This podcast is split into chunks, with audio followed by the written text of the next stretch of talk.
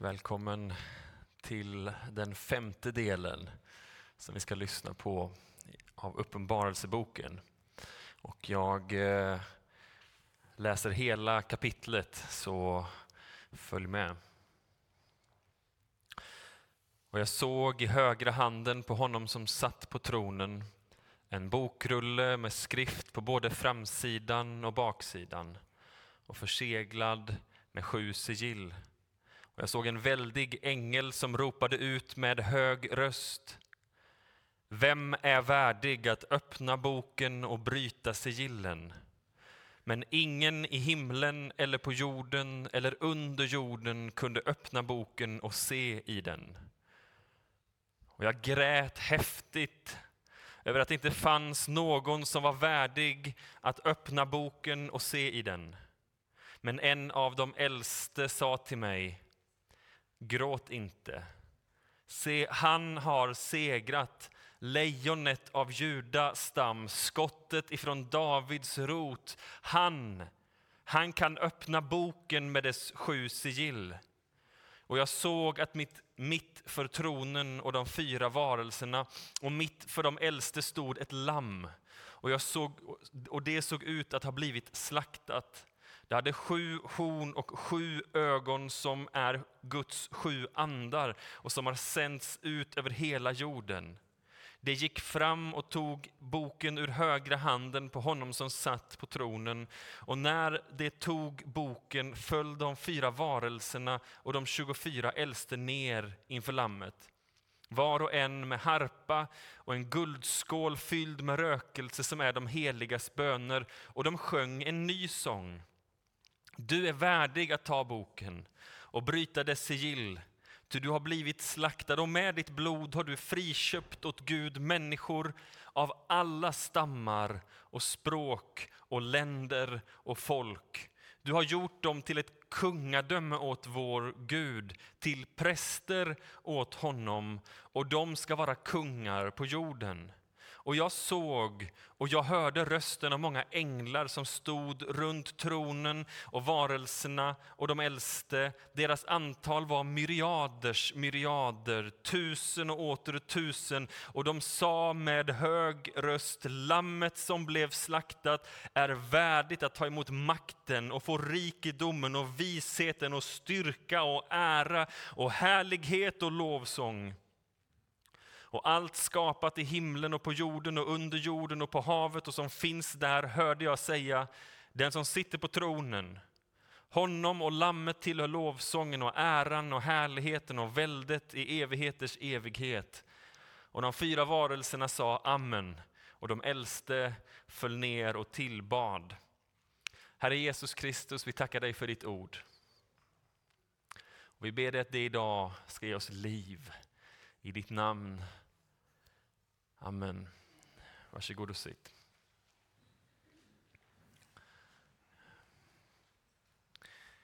Vi är inne i eh, kanske den märkligaste boken och därmed den märkligaste serien som vi har i, i alla fall min tid. Vi går igenom Uppenbarelseboken. En bok som handlar om väldigt mycket mer än man kanske tror. Som inte bara handlar om framtiden, utan som är en bok som handlar om historien, den gammaltestamentliga historien, den första kyrkans historia. Den handlar om vår tid och den handlar om framtiden. Den är ett perspektiv på livet och lär oss som församling att fästa blicken på evigheten, på himlen, på Guds rike och låter det få vara centrum för vår tolkning av allting som vi ser.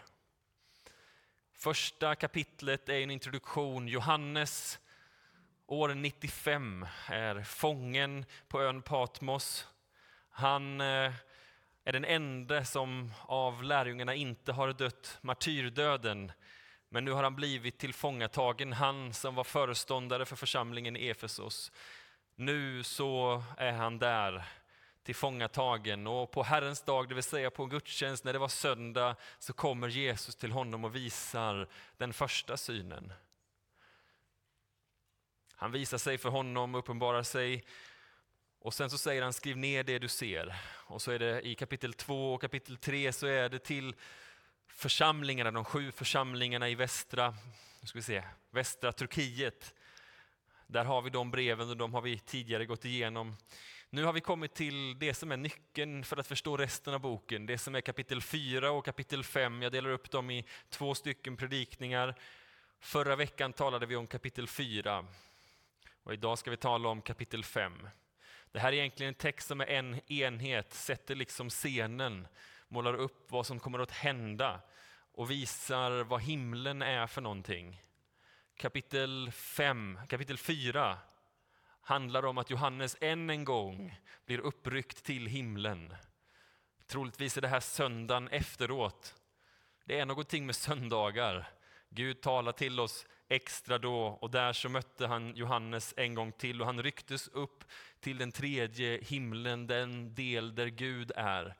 Den första himlen, den andra himlen och sen den tredje himlen är där som Gud är. Första himlen är atmosfären, tredje himlen, äh, andra himlen eh, är, är universum och den tredje himlen är där Gud finns. Dit upp kommer han och där får han se vem Gud är. Han sitter på tronen och runt honom finns de här väsendena.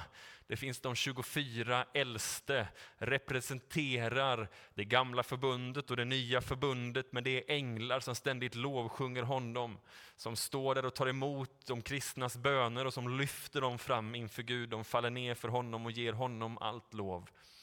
Vi finner de fyra väsendena som är tecken på hela skapelsen. Vi har allting, både himmel och jord, det som är skapat av Gud som är mänskligt, det som är skapat som inte är mänskligt och dessa lägger ner allting för honom och tillber. Vi har de sju andarna som är församlingarna, det är Gud som ser allting. Och sen så har vi havet som representerar ondskan. Och det här havet, alla ondskans problem, ligger klart och blankt framför Gud. Hos honom så finns det inga stora vågor utan det är inte en krusning på vattnet. Det onda är lagt under hans fötter. Precis som i Mose skulle gå igenom det här havet och det delades framför honom så visade Gud att han har makt över havet. Och Gud har nu makt över det onda och visar det genom att det är spegelblankt. Och i det sista kapitlet, eller i det 21 kapitlet, så står det att i den nya himlen och den nya jorden, där finns det inte längre något hav. Och jag sa förra veckan att jag som västkustbo tycker det är ganska så jobbigt att höra, men att detta bara handlar om att Gud har besegrat ondskan. I den här predikan idag så ska jag tala om det här kapitlet, då, kapitel 5. Jag ska tala om det i tre punkter. För det första hopp och förtvivlan. För det andra lejonet och lammet. Och för det tredje kungar och präster. Vi har hopp och förtvivlan, vi har lejonet och lammet och vi har kungar och präster. Detta ska vi ta oss igenom. Hopp och förtvivlan. Jag tänker att vi alla lever av hopp. Vi skulle inte kunna ta oss igenom livet om det inte handlade för hoppet. Det kan ha med sådana här småsaker att göra. Som att eh, huspriserna faller. Ibland får jag ju p-böter. Det har hänt. Och, och um, jag kommer ihåg någon vecka sedan, eller några veckor sedan, då, då vi har ju sagt till dem att man ska inte få ge böter här ute. Men så, så mötte jag Daniel eh, Alenklint här i, i, i entrén med en stor bunt med p-böter. Han hade varit ute och tagit alla som hade lagts liksom på, på alla våra bilar där, för de hade inte lyssnat på vad vi hade sagt. Och så såg vi till att ingen fick någon böter. Men i vanliga fall, du vet man får p-böter, jag har ju försökt att ringa dem, det är helt omöjligt. Det är ju typ lättare att infiltrera Sveriges riksbank än att få en p-böter upphävd. Det finns liksom inget hopp om det, tänker man. Du får typ driva en rättegång för att få en p-böter hävd. Och det gör ju så fort man får en p-böter så känner man liksom att det är hopplöst. Man kommer hem och känner ah, illa, där försvann de tusen kronorna till exempel. För några år sedan så köpte vi ett hus det var ju precis på piken då det var som högst bostadspriser egentligen, så visst, man ska inte köpa då. Och sen så köpte vi ändå, och, och nu har det säkert gått ner ett par miljoner. Och, och, och, så, och så sitter man där och så känner man förtvivlan. Nej, men jag gör inte det. Varför? Därför att jag har ett hopp om att eh, allting kommer att vända. Jag har ett hopp om att det ska återgå till det normala och att en gång så kommer bostadspriserna att stiga igen och jag kommer få tillbaka de här pengarna. Det är det som jag lever på, hoppet om att saker kommer att stabiliseras. Det kanske någon himlar med ögonen och säger så, så kommer det inte bli. Men i alla fall så som jag tänker, det är ett hopp om det. Och så tänker jag att eh, det hade svidit väldigt mycket mer om jag inte hade det hoppet. Då hade det känts som en väldigt stor förlust. Vi lever på hoppet. Och så tänker jag att det är med nästan allting i livet. Under den här hösten så är det inte bara jag utan flera av oss som har varit sjuka. Jag menar, man blir sjuk. Jag hade någon form av magsjuka och jag har haft eh, feber och, och, andra bitar, lite mer än vanligt. Det finns någon som kallar det för man cold när en man liksom ligger och, och grämer sig och känner att man är ganska ynklig. Och man kan ju vara ynklig där när man ligger liksom sådär. Men ändå så vet man ju att det här går över. Det här kommer inte bara bli neråt, neråt, neråt. Man har hopp om att det här blir bättre. Därför tar man sig igenom det här. Och jag tänker att så är det med livet. Vi vet att det kommer bättre tider och därför så står vi ut med det som vi har. Just nu så är det hög inflation, men det kommer bättre tider. Just nu så har huspriserna gått ner, men det kommer bättre tider. Just nu så är jag sjuk, men det kommer bättre tider.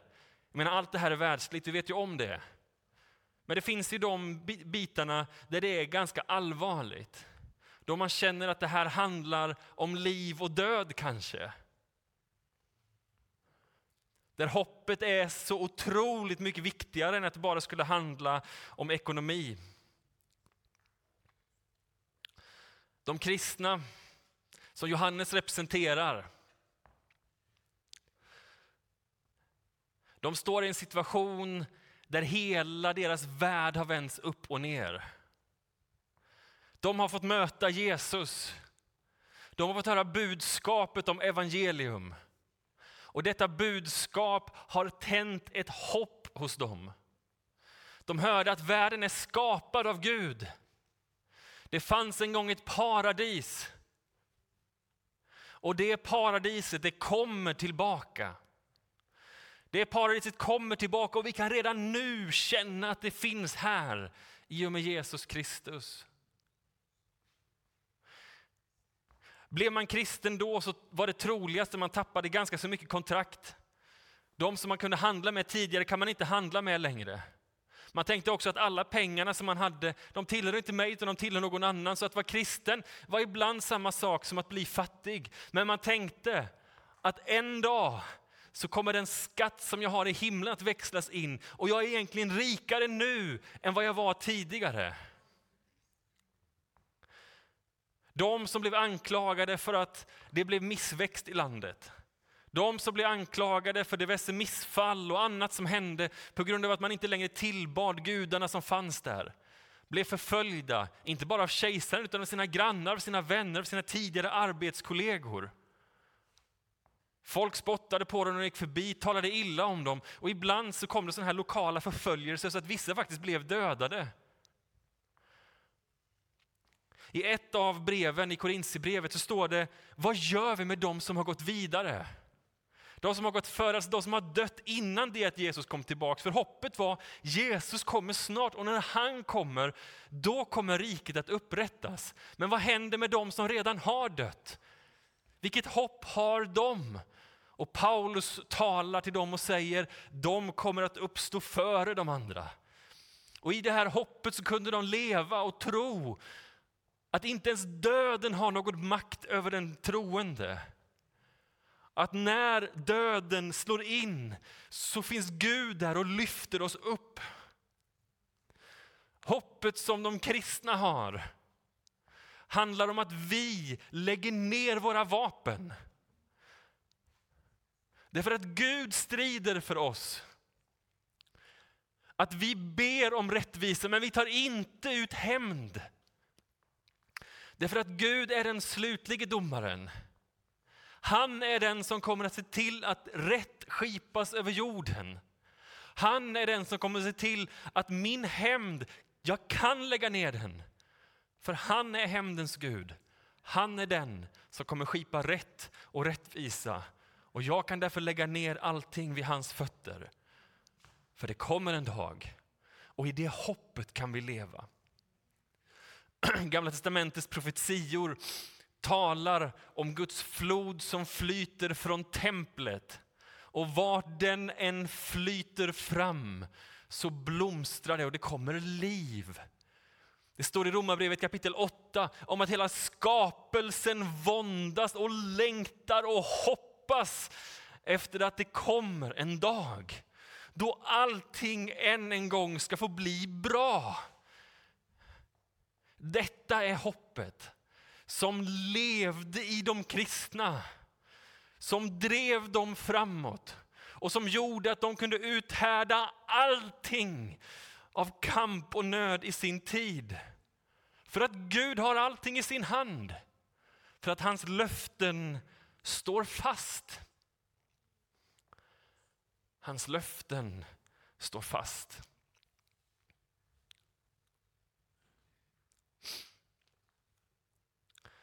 Och jag såg en väldig ängel som ropade med hög röst.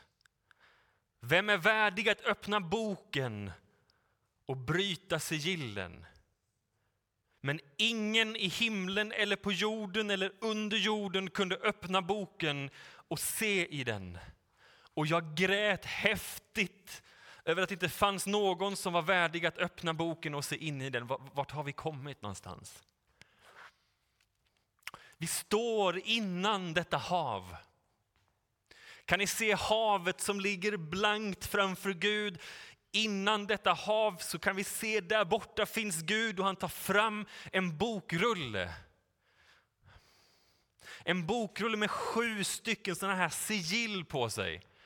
Och man kan se att det är skrivet på utsidan. Det brukar ju bara vara skrivet på insidan, men här är det skrivet både på insidan och på utsidan. Vad är det här för konstig liksom, symbolik? Men de som läste det här visste att det var ett så här, ett dokument såg ut, ett, ett, ett dokument som man hade i till exempel domstolar, juridiska dokument. En bokrulle kunde bara vara så här lång, liksom, en viss typ av längd. Man tror till exempel att anledningen till att Apostlagärningen och Lukas evangelium är två böcker är att rullen tog slut. Så man skrev liksom så långt och sen började han på en ny bok för rullen tog slut. Det var inte bara att lägga på nya sidor utan en rulle kunde bara vara så lång. Men om man ändå verkligen ville ha med allting på samma liksom text, då började man skriva på baksidan också.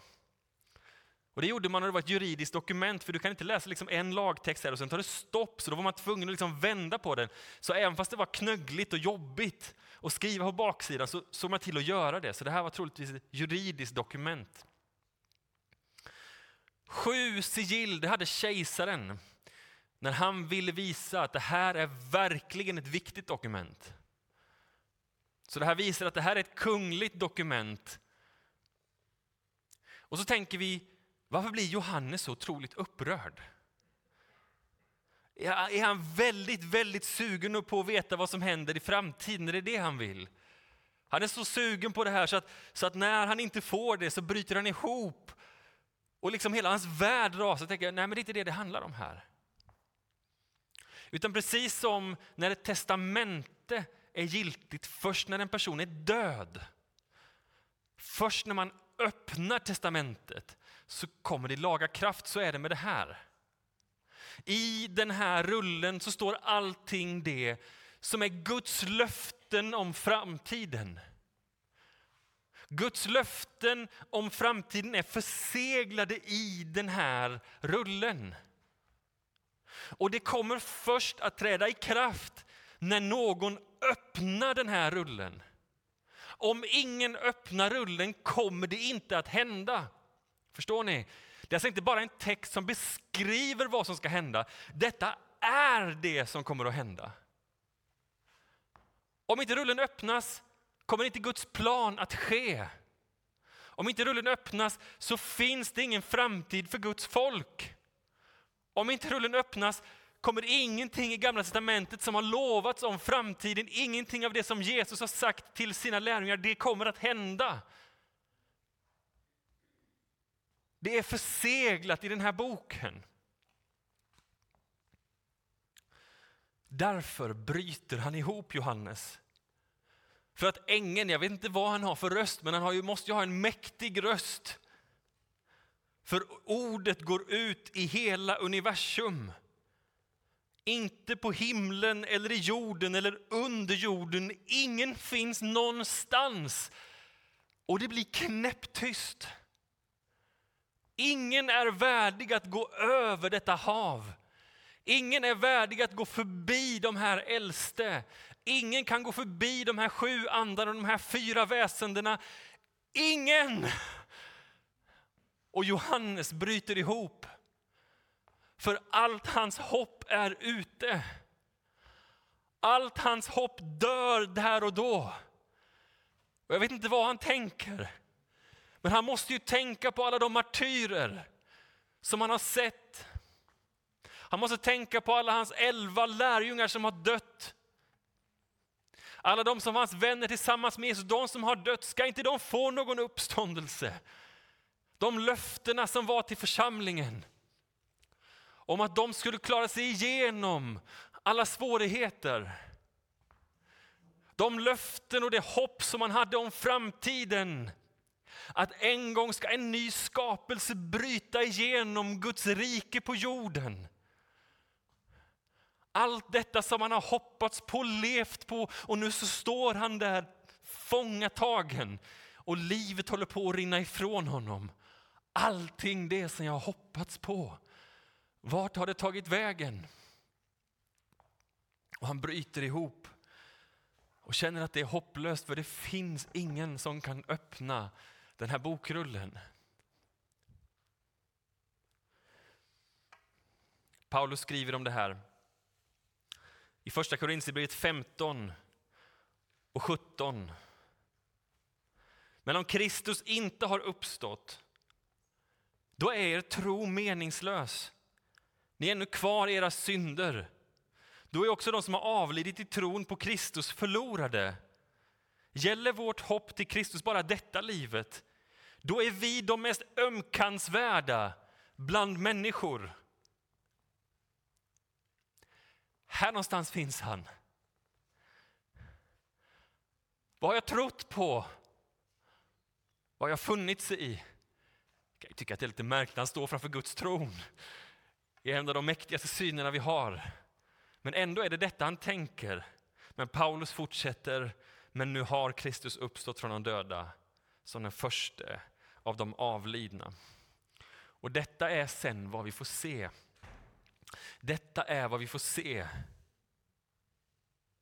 Och jag grät häftigt över att det inte fanns någon som var värdig att öppna boken och se den. Men en av de äldste sa till mig, kan ni se? Han liksom går fram till Johannes som ligger där på knä.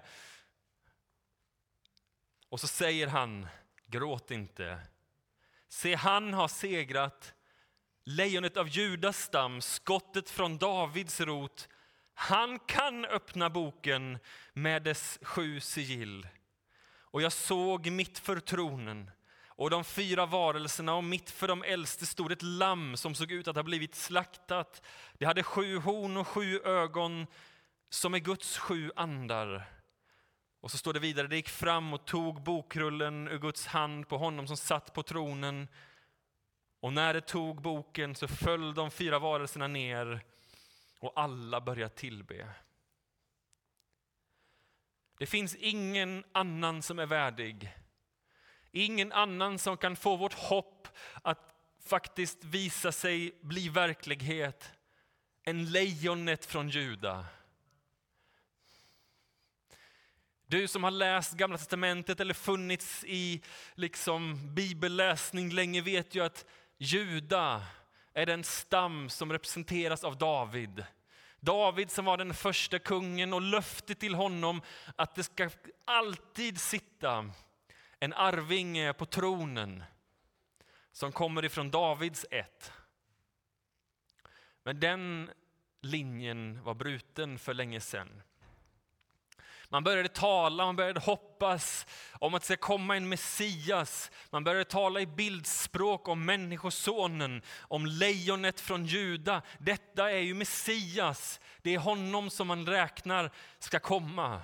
Lejonet av Juda står för styrka, det står för makt, det står för kungavärdighet. Det är han som kan regera. Vem om inte lejonet är den som ska regera?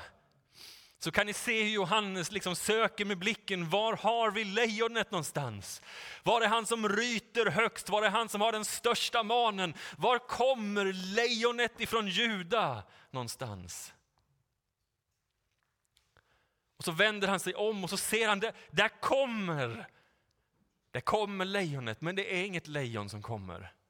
Det är ett lamm som har blivit slaktat och han går fram.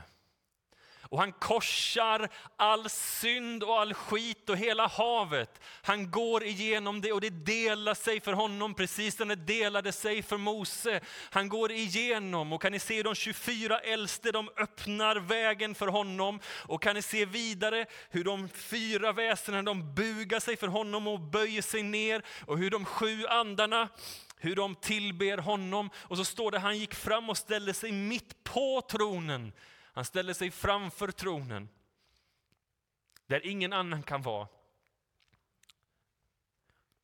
Och han tar boken ur Guds hand och alla faller ner och tillber honom. Värdig är du. Du som har blivit slaktad. Visst är det märkligt hur de här bilderna är samma bild men ändå så otroligt olika. Hur lejonet är lammet och lammet är lejonet och en gång ska lammet ligga bredvid lejonet. Hur? Därför att Jesus Kristus är kungen som har klivit ner på jorden och klivit ner som en tjänares gestalt. Det är också märkligt att när Jesus uppstår från de döda så kliver han ut ur graven och han har en ny skepnad. Allting är nytt, men i hans händer så är det sår från spikarna och i hans sida så är det fortfarande öppet. Kommer ni ihåg? Jakob kom, stick dina händer i mina händer, din hand i min sida. Varför var inte detta läkt när han uppstod i ny gestalt? Därför att detta var märket på seger. Detta var märket på att han har makten över döden. Han går fram där, ett lamm som är upprätt, men det ser fortfarande ut som att han är slaktad. Detta visar bara en enda sak, att han som är våran kung, han som är värdig allting, har besegrat döden en gång för alla. Han är värdig. Han är värdig. Kan ni se hur Johannes syn liksom vänds? Han som nyss trodde att han har förlorat allting som han har hoppats på. Han som trodde att allting hade vänts i förtvivlan. När han ser honom där så får han tillbaka hoppet. Han ser att den nya skapelsen är på väg. Att Guds löften är uppfyllt i och med honom. Att det inte finns någonting som inte är möjligt så länge han sitter på tronen. Guds lamm har makten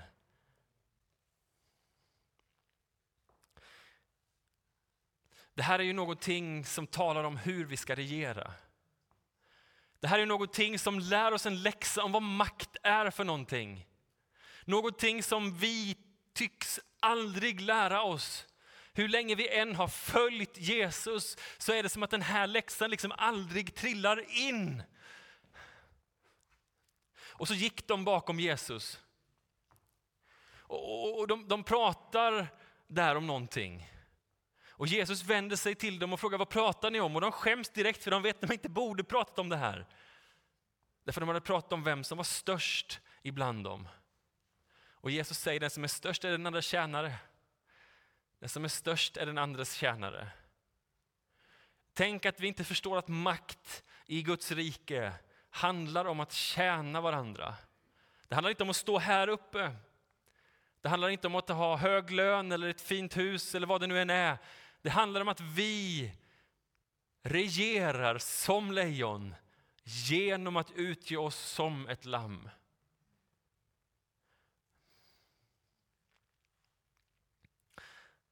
Det här handlar inte alltid om att vi kan förstå de här bitarna. Att vi kan förstå hur makten kommer att bli vår genom det här sättet. Men det här handlar om att bli lika honom som har kallat oss. Att kliva in i efterföljelse. Där han säger tjäna, även fast inte vi vet hur det ska gå till. Hjälp andra, även fast vi inte känner för det. Kliv fram, visa Kristus Jesus vart du än är. Inte för att vi har makten, men för att han säger det till oss. Vi kommer till den sista punkten, kungar och präster. Kan ni se det? All makt är Guds i kapitel 4. All makt är Jesus i kapitel 5. Och ända sedan den här biten och längre fram så kommer vi se att när människor faller ner och tillber så tillber de honom som sitter på tronen och lammet. Detta är kungen, detta är kungligheten, detta är översteprästen. Det är de som står där. Men så står det att ni kristna, vi som står här tillsammans med honom, vi är friköpta. Vi är de som är köpta av alla stammar och alla språk, alla länder och alla folk. Och vi har blivit gjorda till ett kungadöme åt vår Gud, till präster åt honom. Vi ska vara kungar på jorden. Hur är det här möjligt? Hur är det här möjligt? Ja, det här handlar ju om inte om oss, utan att Jesus Kristus inbjuder oss till sig själv. Det är inte så att Jesus Kristus har dött för att vi ska leva våra egna liv. Nej, han har gett sitt liv till oss så att vi ska kunna kliva in i hans liv. När vi först lämnat bort våra egna liv, så det liv som vi nu lever, lever inte vi i kraft utav vårt eget liv, utan i kraft av honom som har dött och uppstått för oss. Så vår rättfärdighet är aldrig vår, den är hans. Kraften till att vi ska tjäna är inte vår kraft, det är han som ger kraft. Det är inte vi som har kraft till någonting, men vi kan kliva in i honom, ägas utav honom och han sätter då kronor på våra huvuden. Det finns en text där det står att en dag ska allting läggas under honom. Förutom de som har redan lagt allting under Kristus. Om vi nu lägger våra liv under Kristus så reser han oss upp i sitt liv så att vi kan få bli kungar och präster åt honom, hos honom, för honom. Därför att allting tillhör honom i våra liv. Om vi bygger våra liv själva på vårt eget verk, det kommer en dag att brinna upp. Du vet, vi kan inte hoppas på inflationen och på att den kommer att vända. Vi kan inte hoppas på villapriserna och på att det kommer att liksom vända. Det kanske går åt skogen med allting. Jag vet inte det. Saken är att egentligen spelar inte det någon roll. Därför att lammet sitter på tronen. Därför att all rikedom är hans. Även om våra liv här skulle bli de mest utmanande liv som finns. Hopp hoppet står i att han sitter på tronen. Att en dag kommer han att regera. Ja, han regerar redan nu och vi regerar tillsammans med honom. Så vårt liv kan verka tufft. Vårt liv kan verka utmanande. Vi kan stå inför de största utmaningarna någonsin. Men vi känner till historien. Därför att han är alfa och omega, början och slutet. Han har segrat och delat havet och vi kan gå igenom havet. Därför att han har delat det fram till hans tron. Och vi kan frimodigt stå där, inte för att vi har rätt att gå igenom havet, förbi de äldste, förbi de här väsendena och fram inför Guds tron. Vi har inte det. Men han har banat vägen och vi hänger på. Därför att vårt liv hör samman med honom. Jag ska gå mot avslutning. Det står att han har sju horn och det betyder att han har fullkomlig makt. Det står också att han har sju ögon och det är andarna som söker över världen. Och när man läser kommentarer av det här så tror man att det här är bibeltext som är hämtad från andra krönik eller kungaboken som talar om Guds ögon som överfar hela jorden för att finna de hjärtan som hänger sig efter honom. Du vet Gud och hans ande, Jesus Kristus som sitter på tronen. Hans ande är ute över jorden och han söker dig och mig idag. Hans ögon söker dig och mig idag, vart du än är. Hur långt bort du än har gått från honom så är hans sju andar ute och söker efter dig och han ser dig och han längtar efter dig. Att ditt hjärta ska vända sig mot honom. För då vill han vara där. Då vill han stå vid din sida, han vill lyfta dig upp, han vill bära dig. Guds lamm har en gång för länge sedan gett sitt liv för dig. Han sträckte ut sina armar, blev fastspikad på ett kors och gjorde det för din skull. Han besegrade döden för sig själv, men han besegrade också döden för dig. Och han besegrade döden nu och i all evighet i framtiden. Döden är besegrad och vi kan kliva in i det eviga livet. Och nu är hans ande ute och han söker dig.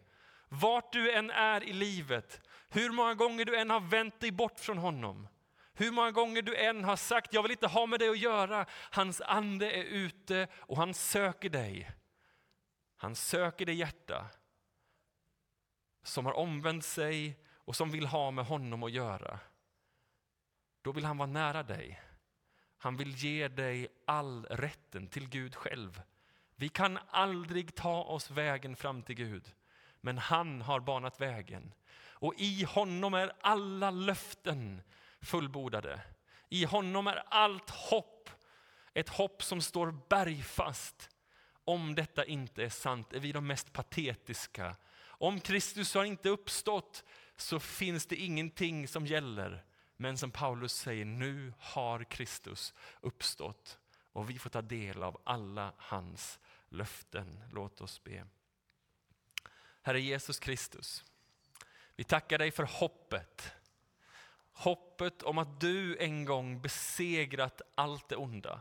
Hoppet om att du vill bära våra liv idag och hoppet om att du vill bära oss hela vägen genom havet fram till Fadern.